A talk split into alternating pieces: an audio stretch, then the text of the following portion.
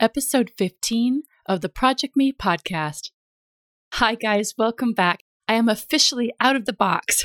I'm recording this from my swanky loft apartment in the center of London in the Fitzrovia area. This is the Airbnb I manifested just a week before we needed to move out of our house with our two cats. We are here until whenever the travel restrictions between the UK and Spain are lifted and we can officially move to Madrid. This apartment is so cool. It's a former hay stables, and I'm imagining it in Bridgerton days with horse drawn carts pulling up outside. It's actually still got the original hoist attached to the building. It's got high ceilings and exposed brick walls across two floors, so my husband works downstairs and I'm upstairs. And we got the Wi Fi issue fixed so we don't have to move again already, which I'm so grateful for. The only catch is that there's a big building site directly opposite, so finding a quiet time to record this episode hasn't been easy. It's 6:55 a.m. and I'm hoping to get this recorded before it all kicks off. The weirdest part is living right in the heart of London, but during lockdown when everything is shut. I mean, the streets are empty. Oxford Street is a literal ghost town. All of the places that we used to come up here for are closed, like Psycle, our spinning studio, it's literally right around the corner. And we used to travel up into town and race to get into the changing room and get ready for our class in time. And I'm like, it's right there.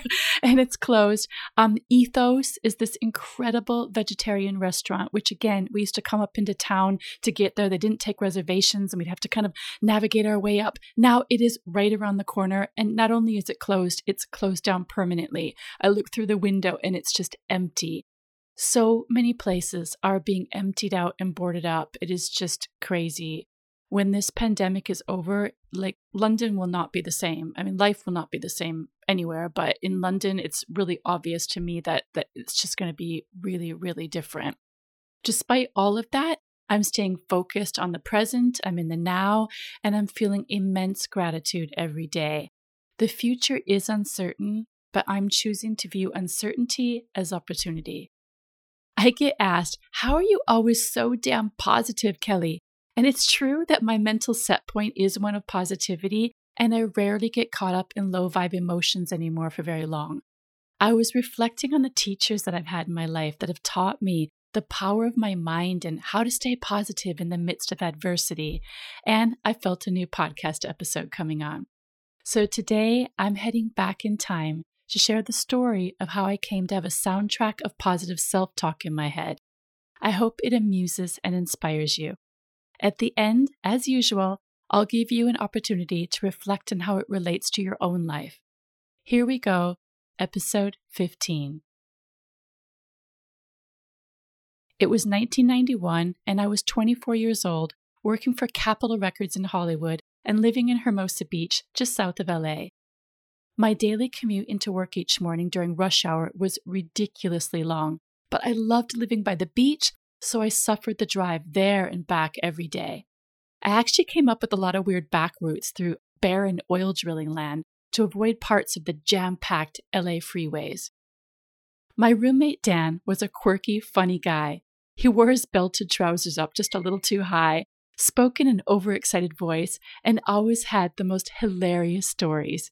He's the last guy you'd ever expect to find at a party at the Playboy Mansion, hobnobbing with Hugh Hefner and his Playboy bunnies.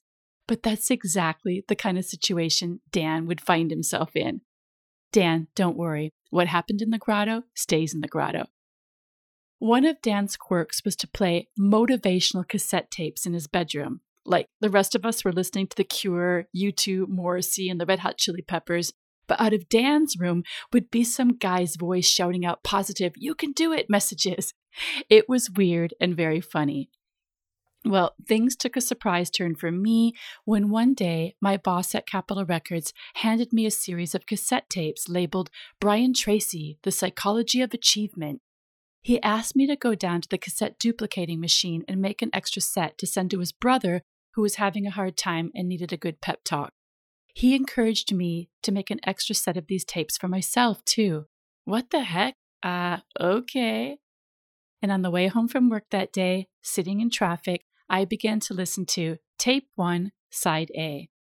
And on the way back in the next day, Tape 1, Side B. I think there were about six tapes in this series, and I just flipped them back and forth over and over until Brian Tracy's words became my inner voice. Never before had I heard anyone speak about success and how we're only limited by our own thinking. I hung on his every word, and I began writing down my goals and creating action plans for making them happen. These days, we're bombarded with options of audiobooks and podcasts and YouTube channels, and it can all get convoluted and very noisy. Compare this to listening to one voice every day consistently. My daily commute into Hollywood back and forth became my personal growth me time. Each day, I soaked up every word Brian Tracy was saying. Keeping a positive mind and being super self motivated remains one of my greatest strengths, thanks to those Brian Tracy cassette tapes. My roommate Dan, he went on to be a Hollywood producer and has since written a book called Soul School The Purpose of Life Revealed. So there's something to be said about listening to these motivational recordings. Now, let's fast forward 12 years to 2005. I got to know my five year old son's really cool teacher, Sanit Lombard. She told me about a series of motivational CDs she was hooked on by Tony Robbins. You may know Tony as that really tall American motivational speaker with the big teeth who shouts on stage to huge audiences. He's written many best selling books like Awaken the Giant Within and Unlimited Power. Sanit loaned me her entire Tony Robbins CD series, and suddenly I had a new drive for driving. I listened to these every day in the car and absolutely loved hearing his encouraging go get him words on days I was finding motherhood really hard. These days, there are far more suitable people for mothers to listen to, like the Motherkind podcast with Zoe Blaskey and Amy Taylor Kabbaz of the Happy Mama Movement podcast. But nothing like this existed for mothers back in 2005. So Tony Robbins became my voice of encouragement, reminding me that nobody can make me feel anything. I choose my thoughts and not to be a victim of my circumstances. If I don't like something, change it. It was Tony Robbins who made personal growth such an important life area that I added that pedal to the Project Me Life wheel when I was doing my monthly check ins. In episode 10, I talked about making my first vision board back in 2012. Well, I put a picture of Tony Robbins on it holding hands on stage with Oprah Winfrey. Be careful what you put on your vision board because I nearly fell out of my chair when my husband, out of the blue, asked if I'd like tickets to go to a live Tony Robbins event with him. what? First of all, tickets to see Tony Robbins live are super expensive. Second of all, he would go with me to this? And thirdly, we were living in Madrid and we'd need to travel to London without the kids for this super full on four day event. Luca made it happen for us. He said he felt it was something he needed to do too, some fresh motivation for work and life. I was excited and dumbfounded and just blown away, really. See what happens when you put things on your vision board, people? I honestly never imagined I'd see Tony Robbins live, and I never imagined my husband doing anything like this. Well, as our big weekend in London drew closer, childcare arrangements were made and my excitement levels grew wilder, but Luca, very annoyingly, began to get cold feet. It had been his idea, and yet now he was back to being not even remotely interested in his personal growth. Okay, maybe I shouldn't have mentioned the fire walk. A big rite of passage at this Tony Robbins event is to walk barefoot across hot coals. I can't even tell you the number of times he repeated, Okay, okay, I'll go, but I will not be walking on fire. We arrived in London for our big four days and checked into the hotel directly adjacent to the venue. It was the Excel Centre in the East London Docklands. I'd read lots of advice about how to thrive and survive this very full on four day Unleash the Power Within event with like 5,000 people, early morning starts, no breaks, and ending late at night. I had my backpack loaded up with water bottles and healthy snacks and wore layers, as apparently the venue could get cold at times, but then there were going to be activities that warmed you up. When we arrived for day one, it was a zoo of finding our registration table and standing in a long queue and waiting for the doors to open.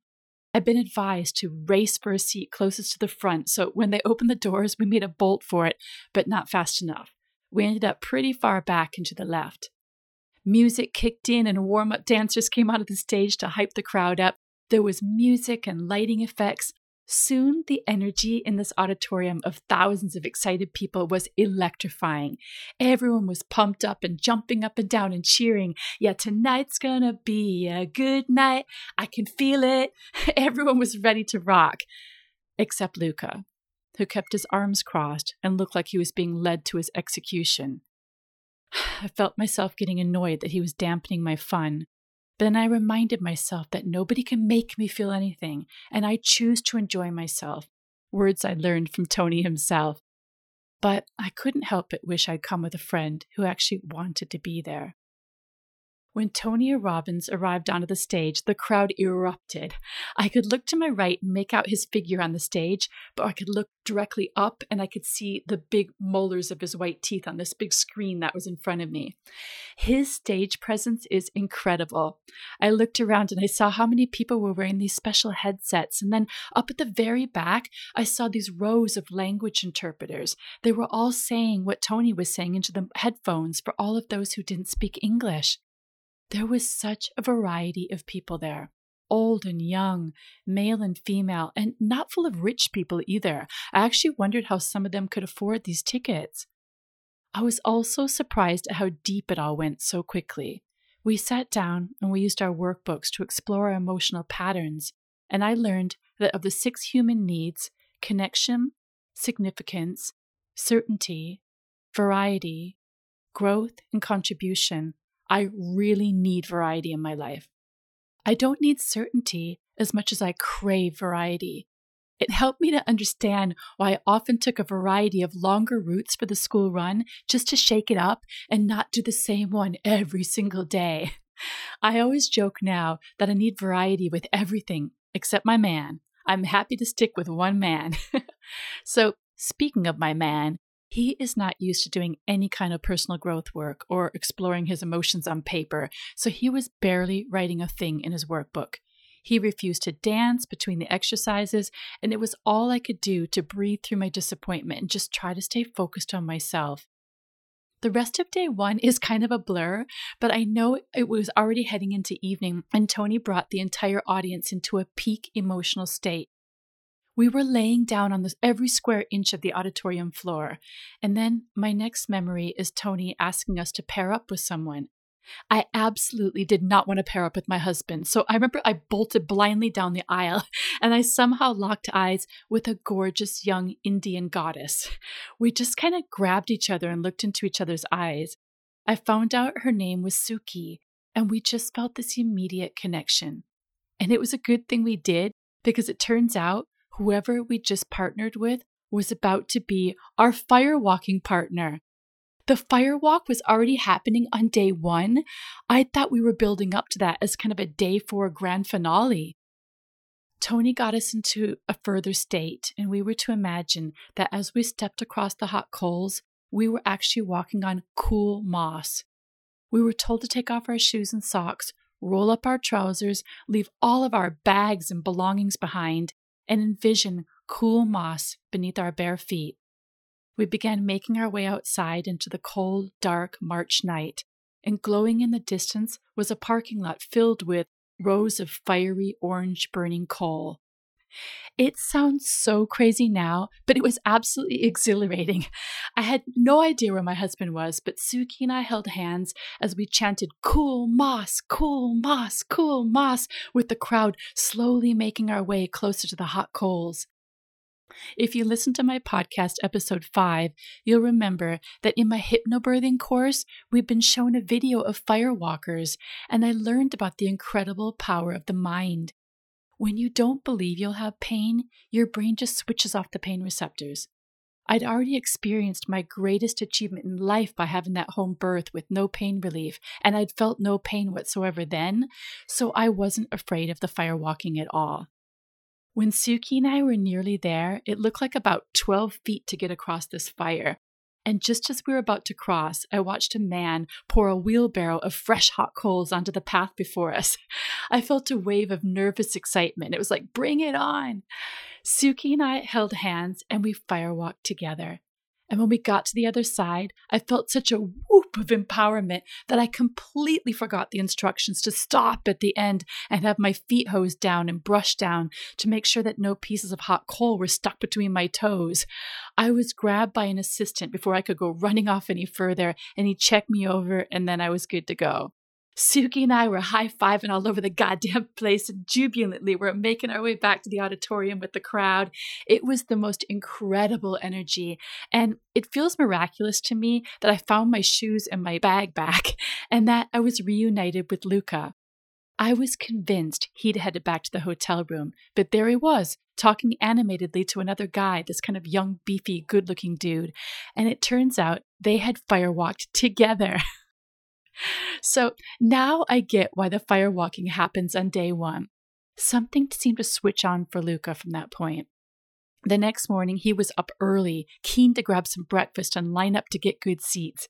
He had a strategy for how we could both bolt down different aisles, grab the best two seats we could, then message each other to see who'd gotten closer. It worked, and we got much closer for day two. I know he will deny this now, but I swear he got up on his chair and danced that day.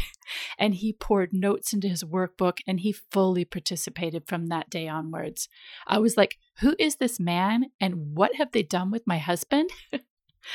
So I didn't enjoy day two quite as much as the previous. It was Tony's assistant Joseph who speaks on day two because Tony's voice can't do a whole four days nonstop anymore. But honestly, it was sweet relief from all the shouting to hear Joseph's more mild mannered approach to the content.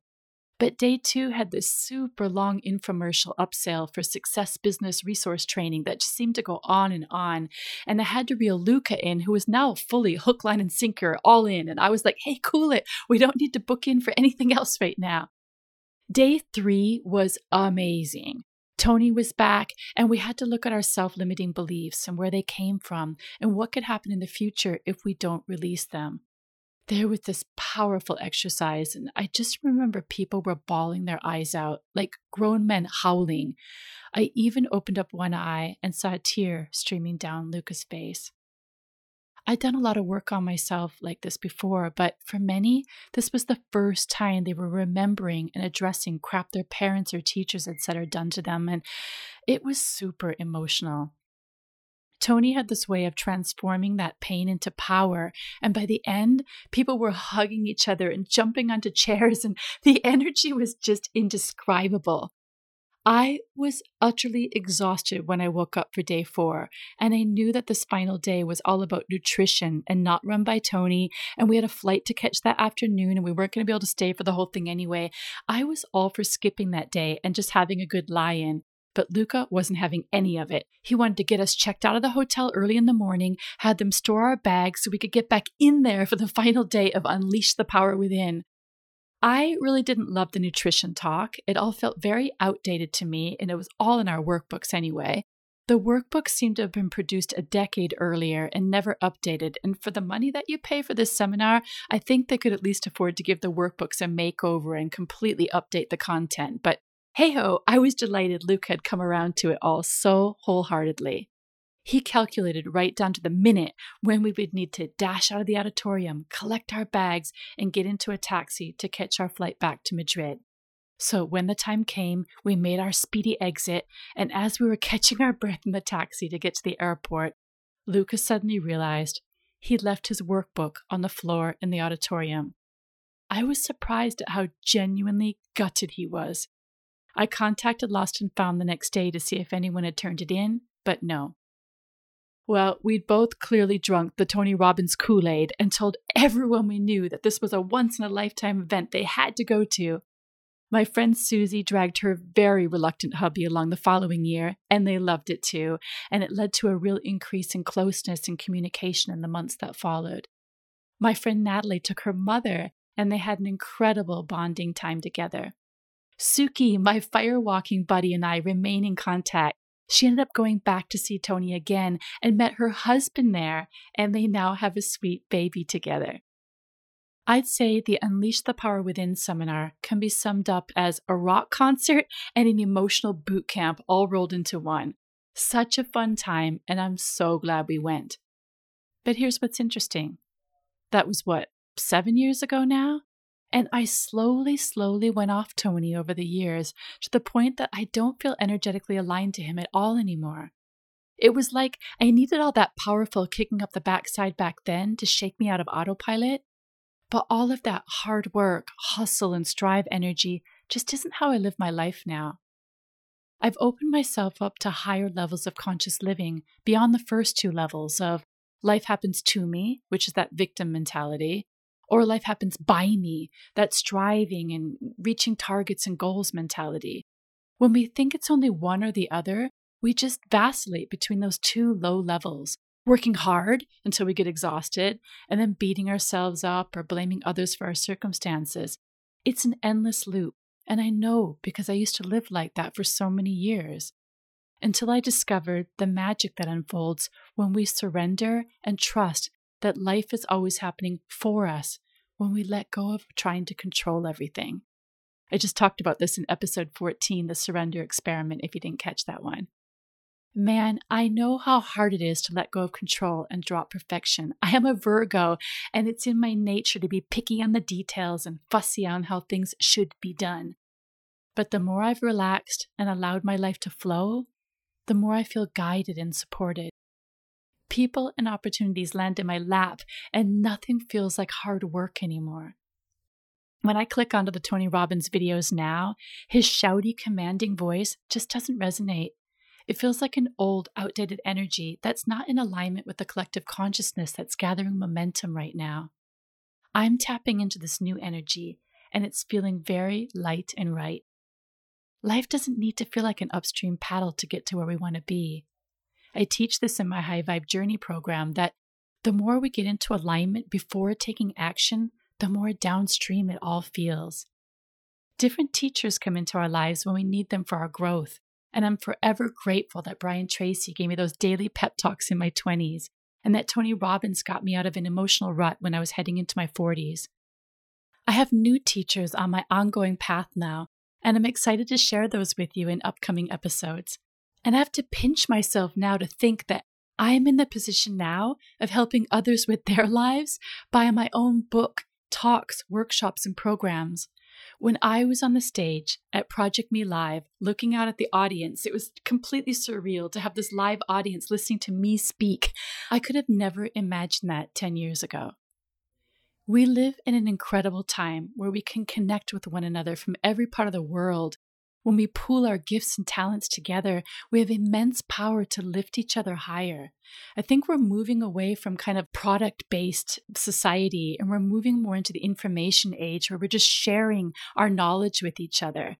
When we step out of comfort zones and we step into our own personal power, we are capable of amazing things.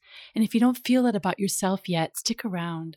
I'd love to share how I finally found my voice and inspire you with what's possible for you too.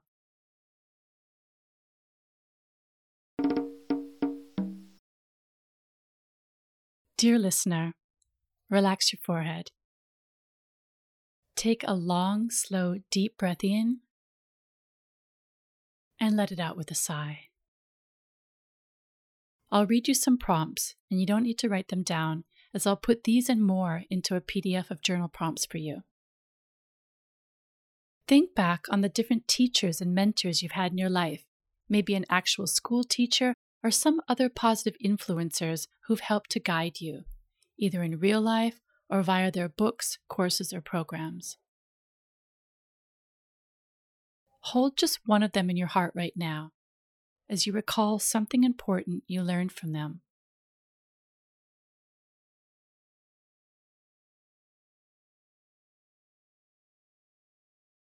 Is this someone you could speak to or write to to thank them for their guidance? Or say a silent thank you to them right now?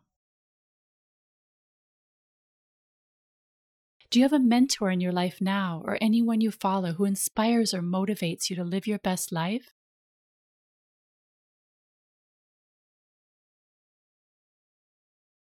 What about you? Are you a mentor to anyone? Are you in a position to share your wisdom or experiences with others to help them?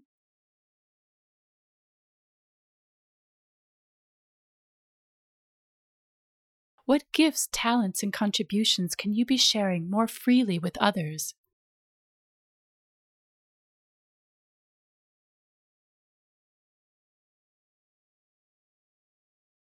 What stops you from sharing your gifts with others more freely? What can you do about that?